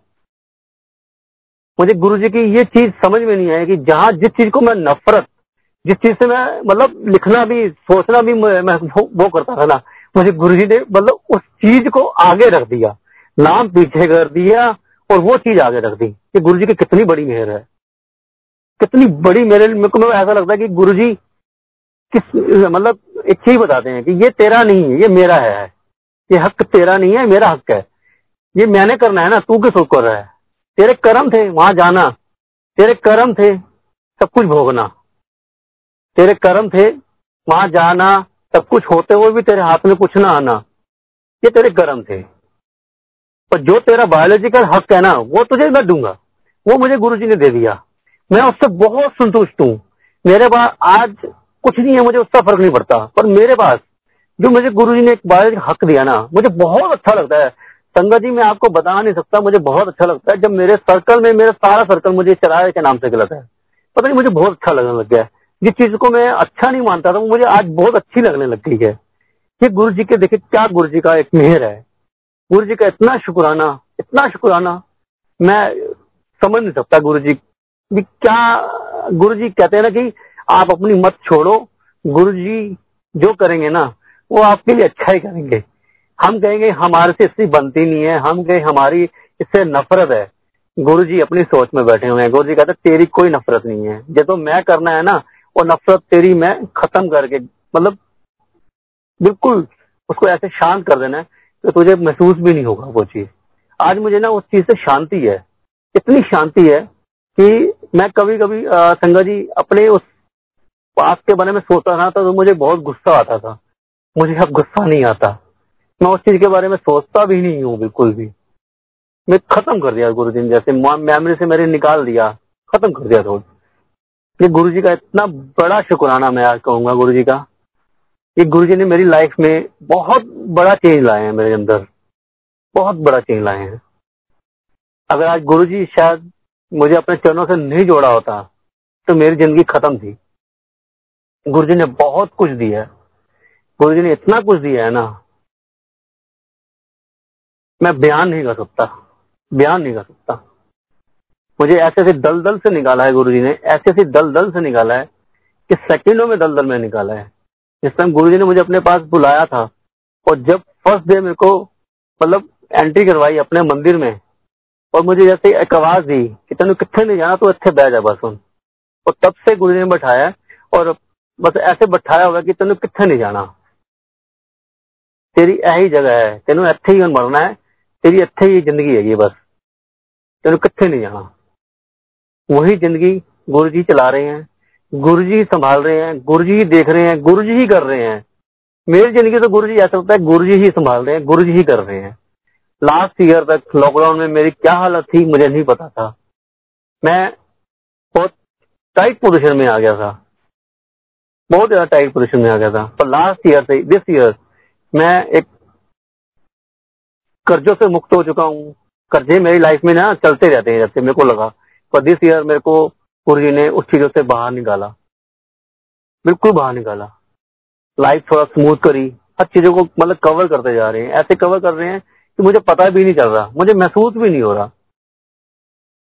मैं कभी भी इतना अच्छा नहीं कर पाया, पर लास्ट मंथ इतना सही करा कि मतलब एक अच्छी फिगर पे मैं आया हूँ। मेरे को लगा कि हाँ गुरु जी ने मेरे को स्टेबिलिटी दी है, मेरे गुरु जी ने वहाँ पे। गुरु जी का सत्संग बहुत है। गुरु जी के बाद एक बार हम मंदिर गए, शिवरात्रि पे। गुरु जी ने हमारे को वहाँ पे ब्लेस किया। वहाँ पे इतना ब्लेस किया गुरु जी ने। संगत जी, मेरी बेटी को और संगत को बहुत ब्लेस किया। गुरु जी हैं। गुरु जी वाक्य में हैं। गुरु जी राउंड करते हैं। अपनी संगत के बीच में बैठ के राउंड करते हैं। अपनी संगत के बीच में घूमते हैं। ये फील करवाया है संगत जी। गुरु जी ने लिटरली फील करवाया है। इतनी स्पीड में फील करवाया ना गुरु जी ने। जैसे कि आप ये मान लीजिए कि आप यहाँ बैठे हैं और कम से कम नहीं तो 200 कदम दूर तक गुरु जी चले गए और पीछे तक हमारे प्रेजेंस आ रही गुरु की खुशबू आ रही है कि जैसे साथ साथ चल रही है गुरु की खुशबू। गुरु ने ये शिवरात्रि पे मतलब महसूस नहीं मतलब दिखाया कि मैं हाँ मैं कितने भी नहीं गया, मैं इतने ही हाँ मैं अपनी संगत रहना हमेशा। गुरु जी ने इतने सत्संग करे हैं। एक बार संगत जी लॉकडाउन लास्ट ईयर की बात है, जब तीन महीने लॉकडाउन लगा था को खत्म हुआ था सब कुछ। गुरु जी ने मुझे गाड़ी ब्लेस करी। मुझे समझ में नहीं आया गाड़ी कैसे ब्लेस कर दी।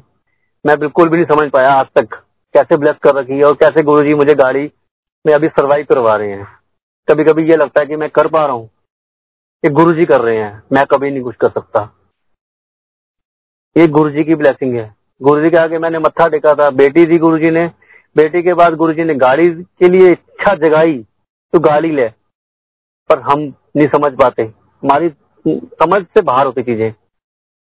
कंफ्यूजन बिल्कुल कंफ्यूजन कि क्या करूँ क्या करूँ, समझ में नहीं आ रहा। डुगरी मंदिर में सेवा कर रहा हूँ। ध्यान एक ही चीज़ में लगा हुआ है। सेवा कर रहा हूँ, ध्यान एक ही चीज़ में लगा हुआ है। पर डुगरी मंदिर में गुरु जी के दरबार में जब सेवा खत्म हो गई वहाँ बैठ के गुरु जी आगे मैंने अरदास करी गुरु जी मुझे आप बस बताओ, क्या करना है? लेनी है नहीं लेनी? खत्म करो इस चीज़ को। मैं ना सोच नहीं पा रहा। मुझे गुरु जी ने ऐसा मैसेज दिया, गाड़ी के लिए एक ब्लेसिंग दे दी मेरे को। जो हैंगिंग होता है गाड़ी के अंदर, अपना जो एक रियर मिरर होता है गाड़ी के अंदर, उसके हैंगिंग करने के लिए गुरु जी ने अपना स्वरूप दिया मेरे को। वो स्वरूप भी कौन से दिए? जो ऑलरेडी गुरु जी ने घर पे पहले ब्लेस कर रहे हैं। सेम वही स्वरूप, वही सेम तीनों के तीनों स्वरूप गुरु जी ने, वही हैंगिंग ब्लेसिंग में दिए मेरे को। कि जा, गड्डी ले ले। मैं कह रहा, ले ले। कैसे गाड़ी आ गई, मुझे नहीं पता। कैसे क्या हो गया, आज तक गुरु जी ने वो लास्ट ईयर से मतलब अभी तक एक दो बार तो ऐसे लगा कि गाड़ी बेचनी है। पर एक गुरु भाई हैं, अंकल, जिनसे बात होती है, उन्होंने मेरे को बोला, नहीं बेचनी अंकल। गुरु जी ने दिलाई है गुरु जी संभालेंगे तो टेंशन मत ले, बस। रखा रख। खड़ी खड़े में कुछ जा तो नहीं रही ना। आज गुरु जी देखिए, आज माइंड से थॉट निकल गया। गुरु जी की बहुत मेहर है, बहुत मेहर है। गुरु जी के बाद जब मैं फ़र्स्ट टाइम गुरु जी ने अपने पास बुलाया था, कुछ टाइम ही हुआ जाते हुए, तब गुरु जी घर पे नहीं आए थे। एक दलदल से मुझे बाहर निकाला। और मैं, आज भी मुझे याद है, मैं जहाँ पे जो गेट है हमारा एग्जिट करने वाला, जब नया वाला होल नहीं था, मैं वहाँ पे जल प्रसाद लिया था और शब्द चला था, मैं बहुत रोया था और उतना रोया था, मैंने वहाँ पे रो के बोला था गुरु जी की, कि गुरु जी आज मेरे साथ चलो आप। संगत जी, देखिए गुरु जी कैसे सुनते हैं। मैं बाहर आया, अरे संगत ने आगे मुझे बोला कि गुरु जी चाहिए आपको, मैं कहा हाँ। गुरु जी का स्वरूप दिया येलो चोले में उन्होंने मेरे को। गुरु जी अपना स्थान खुद बनाते हैं। मेरी बुद्धि बिल्कुल शून्य है। मेरी बुद्धि बिल्कुल शून्य है। मेरे दिमाग में कुछ नहीं आता। गुरु जी अपना स्थान खुद बनाते हैं। गुरु जी ने पता था कि मैंने इसके साथ जाना है और मैंने कहा विराजमान होना है। गुरु जी सीधा आए अपने घर में, अपने मंदिर में विराजमान हो गए गुरु जी। गुरु जी ने ऐसी बुद्धि मेरे को बख्शी कि तू मेरे को यहाँ विद्यमान कर। मतलब वो चीज़ सुनना चाहिए। आप देखिए, आप गुरु जी को बोल रहे हो कि गुरु जी, आज मेरे साथ चलो। और बाहर आके आपको कुछ संगत बोलती है कि आपको गुरु जी चाहिए, मैं तो हाँ जी। गुरु जी का स्वरूप मिलता है आपको बताइए। येलो चोले में। गुरु जी गुरु जी क्या नहीं कर सकते? गुरु जी सब कुछ कर सकते हैं। गुरु जी जो कर सकते हैं गुरु जी का बहुत बहुत शुक्राना, बहुत बहुत शुक्राना। गुरु जी अपने सारे मैसेज, अपने शब्द वाणी में देते हैं। सारे के सारे मैसेज अपने शब्द वाणी में देते हैं। गुरु जी ने मुझे बेटी ब्लेस करी है जी। ये सत्संग मेरी लाइफ का बहुत बड़ा सत्संग है। इतना बड़ा सत्संग है सबकी लाइफ में सत्संग बहुत बड़े होते हैं बट कहते हैं कोई सत्संग ऐसा गुरु जी कर देते हैं कि जिसको मतलब मैं इसके आगे ना गुरु जी का शुक्राना भी मतलब किस मुँह से करूँ? वो भी कम है मेरे लिए। मैं इस चीज़ को लेकर बहुत ज़्यादा वो हो जाता हूँ एकदम। मेरी बेटी आज साढ़े तीन साल की हो गई है। शिवन्या नाम है मेरी बेटी का। गुरुजी ने नाम भी उसका गुरुजी ने दिया मेरे को। कि तूने अपनी बेटी का नाम भी शिव शिवन्या रखना है, शिव कन्या। मेरी को गुरुजी ने बेटी नौ साल के बाद ब्लेस करी है शादी के। ये बहुत बड़ा मेरे लिए सत्संग है गुरु जी का। इतना बड़ा सत्संग है मेरे लिए गुरु जी का, मैं बयान नहीं कर सकता सिंगर जी। कहते हैं गुरु जी हर चीज़, सोच के बैठे हुए हैं। हर चीज़ गुरु जी को पता है। पता गुरु जी को बस छोड़ दो। आप छोड़ दोगे ना तो आपके रास्ते गुरु जी खुद बनाएँगे। क्योंकि हमने छोड़ दिया गुरु जी के ऊपर। मैंने माता पे जाना था, माता पे जाना था, टेंशन थी, जब गुरु जी के ऊपर छोड़ रखा था ना कि गुरु जी आप मुझे बताओ माइंड वहाँ था, बट गुरु जी के ऊपर छोड़ भी रखा। तो एकदम छोड़ दिया ना तो कहीं ना कहीं से गुरु जी ने एक अपना मैसेज दे दिया कि तू आजा मेरे को। तेन कितने नहीं जाना। बहुत मौके ज़िंदगी पे रहने के गुरु जी ने अपने पास बुला लिया। इससे क्या बड़ी बात होगी? वो दर जहाँ पे दुनिया, मैं कहता हूँ, हर किसी को आज की डेट में गुरु जी के पास आना चाहिए। हर किसी को गुरु जी के पास आना चाहिए। और अपना माथा गुरु जी के पास सब बच्चे गुरु बस एक ही बात कहनी गुरु जी आपका शुक्राना। हर वेले शुक्राना।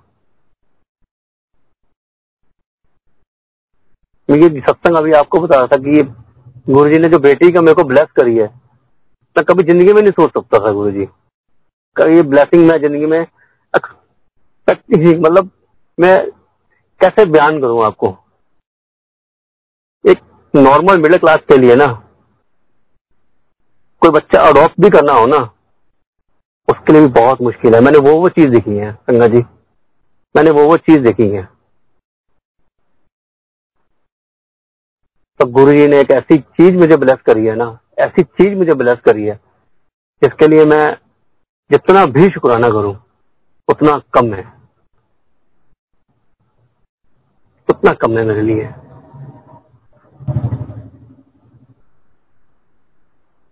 मेरा वो सत्संग, ऐसा सत्संग है, मैं चाहता हूँ, पता नहीं गुरु जी को ऐसा लगता है कि वो सत्संग, सारे सत्संग गुरु जी के होते हैं।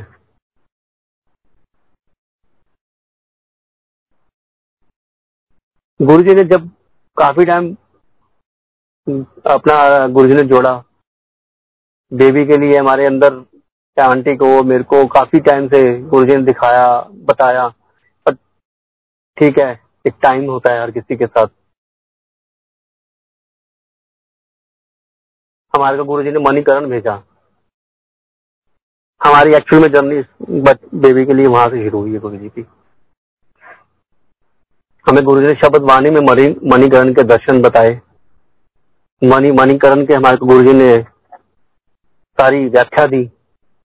और जैसे कि एक मैसेज दिया कि मणिकरण जा। हमारी जर्नी कहाँ से गुरु जी ने कैसे शुरू करी, हमें कुछ नहीं पता।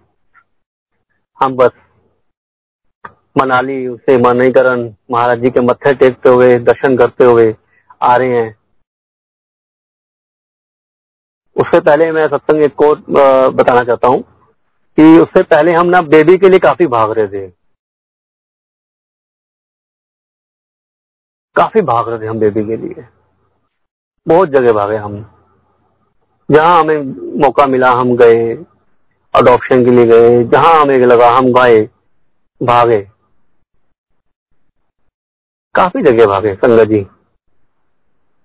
पर हर जगह एक ही जगह जगह जाके एक चीज़ पे बात अटकती थी संगत जी।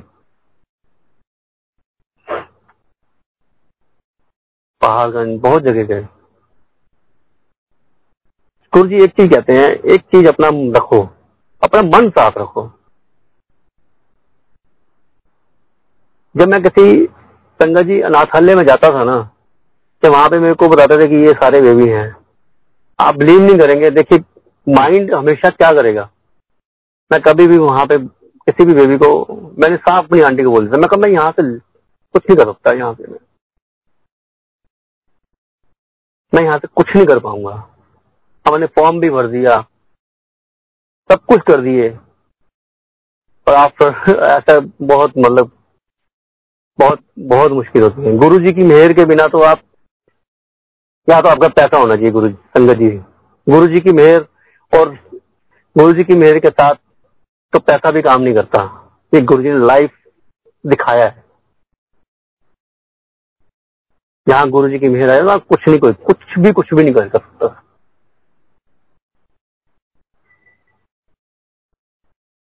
फॉर्म भर दिए, क्या फॉर्म भरना कुछ नहीं होता वो सब।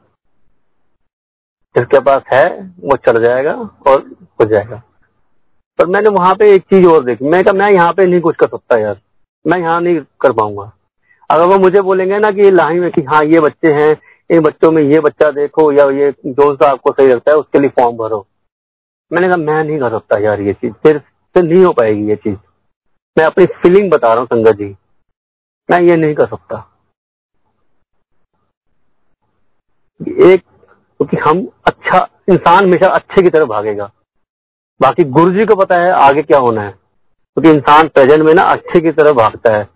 क्या अच्छा दिख रहा है, क्या अच्छा हमें नज़र आ रहा है, क्या अच्छा हमें महसूस हो रहा है। हमें वही नज़र आएगा, वही फीलिंग हमें देगी अच्छी लगेंगी। मतलब मैं नहीं कर सकता यहाँ से ऐसा कुछ। क्योंकि वहाँ पे जब बच्चों के चेहरे देखता था, मैंने कहा, ना करना मुझे मंजूर है। मुझे एक बार ऐसे ऐसे चांस मिले हैं कि तुम बोलो आपको बेबी मिल जाएगा।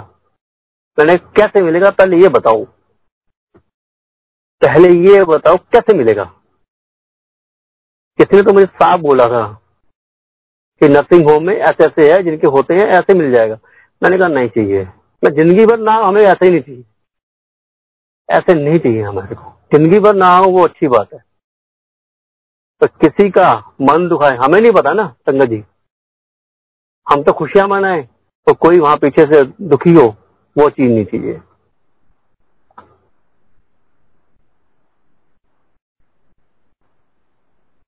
परेशान हो गए थे हम बहुत। इधर जाओ, उधर जाओ, वहाँ जाओ, यहाँ जाओ।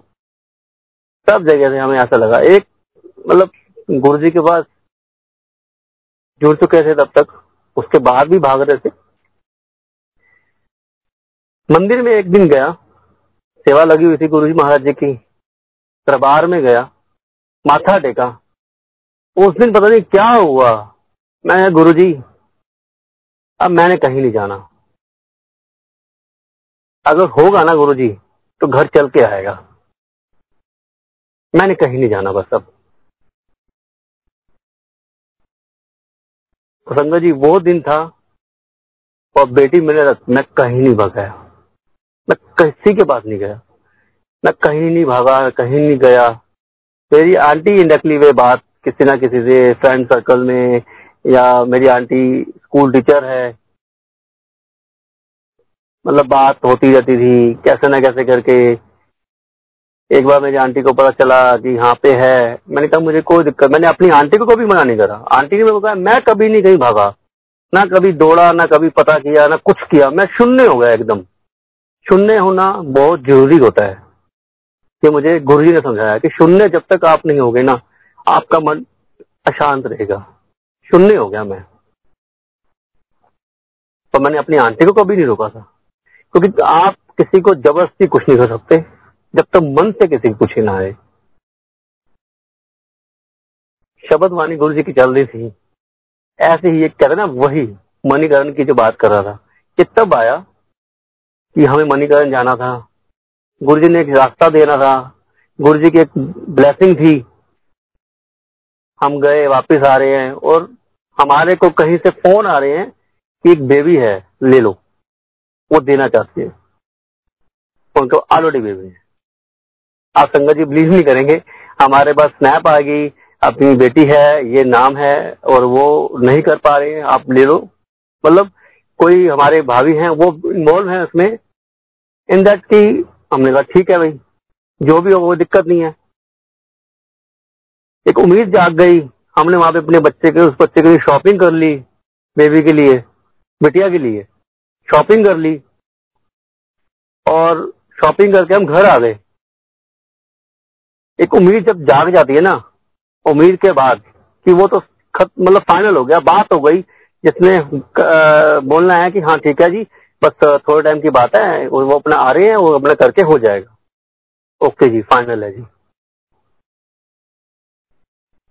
उम्मीद ऐसी जागी मेरी आंटी की कि हाँ ओके हो गया अब तो।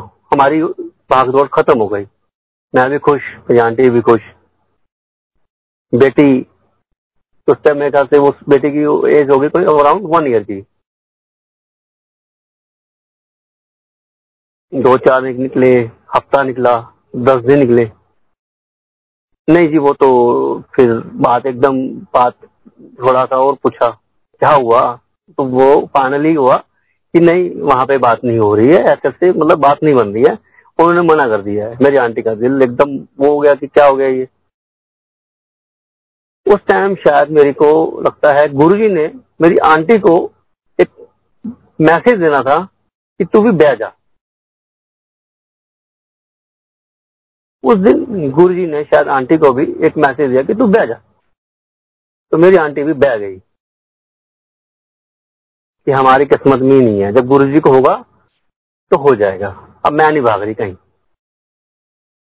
अब ऐसे नहीं हमने जाना कि हम इतना दिन बो रहे हैं आजकल आजकल आजकल। जब गुरु जी होगा ना, जब बनाने में आएँगे तो पता भी नहीं चलेगा। और संगत जी, ऐसे ही हुआ। एक दिन में ओनली वन डे में। शाम को 28 जनवरी 2018 को शाम को घर पे चल के कोई आए। भैया कोई। और उस टाइम हम कंफ्यूज इतने ज़्यादा कि क्या करें? आंटी को नहीं समझ में आ रहा, मेरे को कुछ होता रहे नहीं, बाद में पता चलता है ये है, वो है। मतलब मन अंदर से वो था कि बात बननी नहीं है।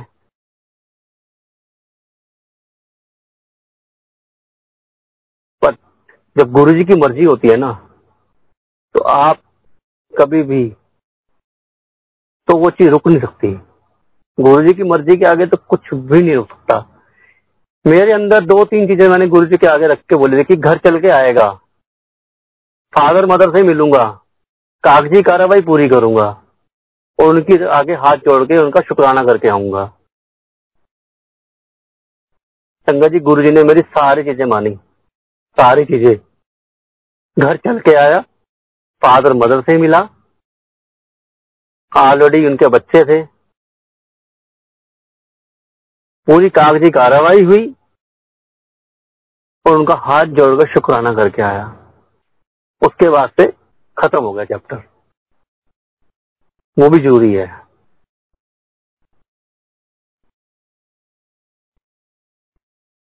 वो दिन मैं समझ नहीं पाया आज तक। ओनली वन डे शाम को न्यूज़ थी, उनतीस तारीख को गुरु जी की बेटी गुरु जी के पास थी।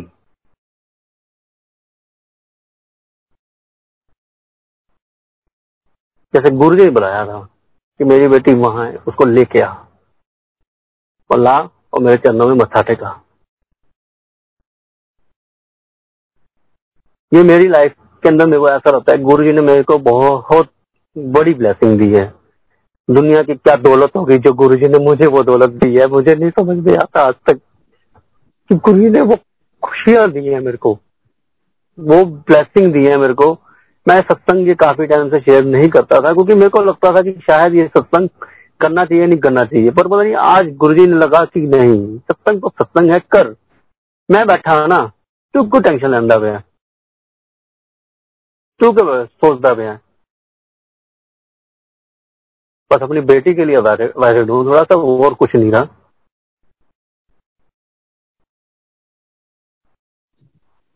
गुरु जी का बहुत बहुत शुक्राना है गुरु जी का। गुरु जी का इतना शुक्राना है ना संगत जी। ज़िंदगी में कभी भी गुरु जी का तेरा नहीं दे सकता मैं। इस जन्म में क्या जितने भी जन्म हो जाए ना मेरे, मैं शायद नहीं देना दे सकता। मुझे गुरु जी ने, मैं क्या था और मुझे गुरु जी ने क्या बना दिया? ऐसा लगता है गुरु जी ने मुझे दुनिया की ना सारी दौलत दे रखी है। गुरु जी ने सारी खुशियाँ भर रखी है मेरे घर में। मेरे बचपन से ना मेरा, जवानी तक। मतलब मैं क्या बोलू, खुशियाँ नहीं रही लाइफ में। आफ्टर मैरिज भी स्ट्रगल रही लाइफ में। गुरु जी ने एकदम लाइफ को चेंज कर दिया। एकदम चेंज कर दिया। जैसे आप आँख बंद करके खोलोगे ना वैसे ही एकदम कर दिया गुरु जी ने मेरे को। तरह से मेरे को गुरु जी अब ऐसे कर रहे हैं कि तेन हम टेंशन नहीं लेनी बस। संगत जी गुरु जी एक चीज़ समझिए आप गुरु जी के आगे शून्य हो जाओ बस। जब आप शून्य हो जाओगे ना और अपना मन साफ़ रखोगे तो वो गुरु जी कैसे करेंगे, आपको भी नहीं पता चलेगा।